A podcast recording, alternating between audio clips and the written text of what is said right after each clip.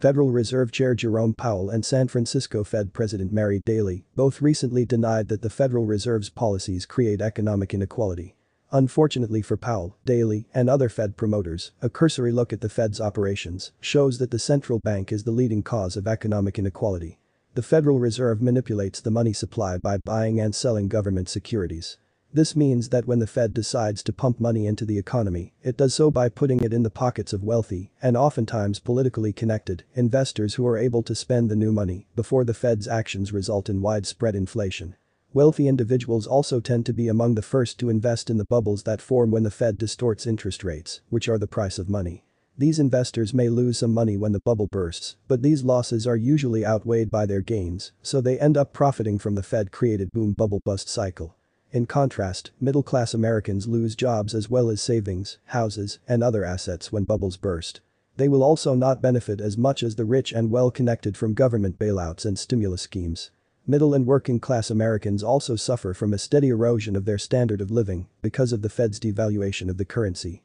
This is the reason why so many Americans rely on credit cards to cover routine expenses. The Federal Reserve is thus the reason why total US credit card debt is almost $1 trillion. Big spending politicians are also beneficiaries of the fiat money system. The Fed's purchases of US debt enable Congress to massively increase welfare and warfare spending without increasing taxes to politically unacceptable levels. The people pay for the welfare warfare state via the Fed's hidden and regressive inflation tax. Low interest rates also benefit politicians by keeping the federal government's interest payments low.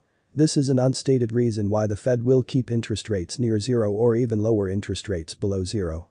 In response to the government-caused economic collapse, the Federal Reserve increased the money supply by about a trillion dollars from mid-April to early June.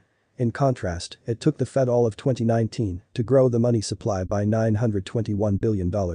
Even before the lockdown, the Fed was massively intervening in the economy in a futile attempt to prevent economic crisis.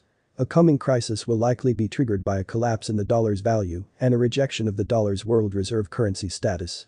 The economic collapse will be worse than the Great Depression. This will result in widespread violence, along with government crackdowns on liberties, accelerating the US slide into authoritarianism. The only way to avoid this is for Congress to make drastic cuts in spending, starting with defunding the military-industrial complex, and then audit and end the Fed. Verum Tota.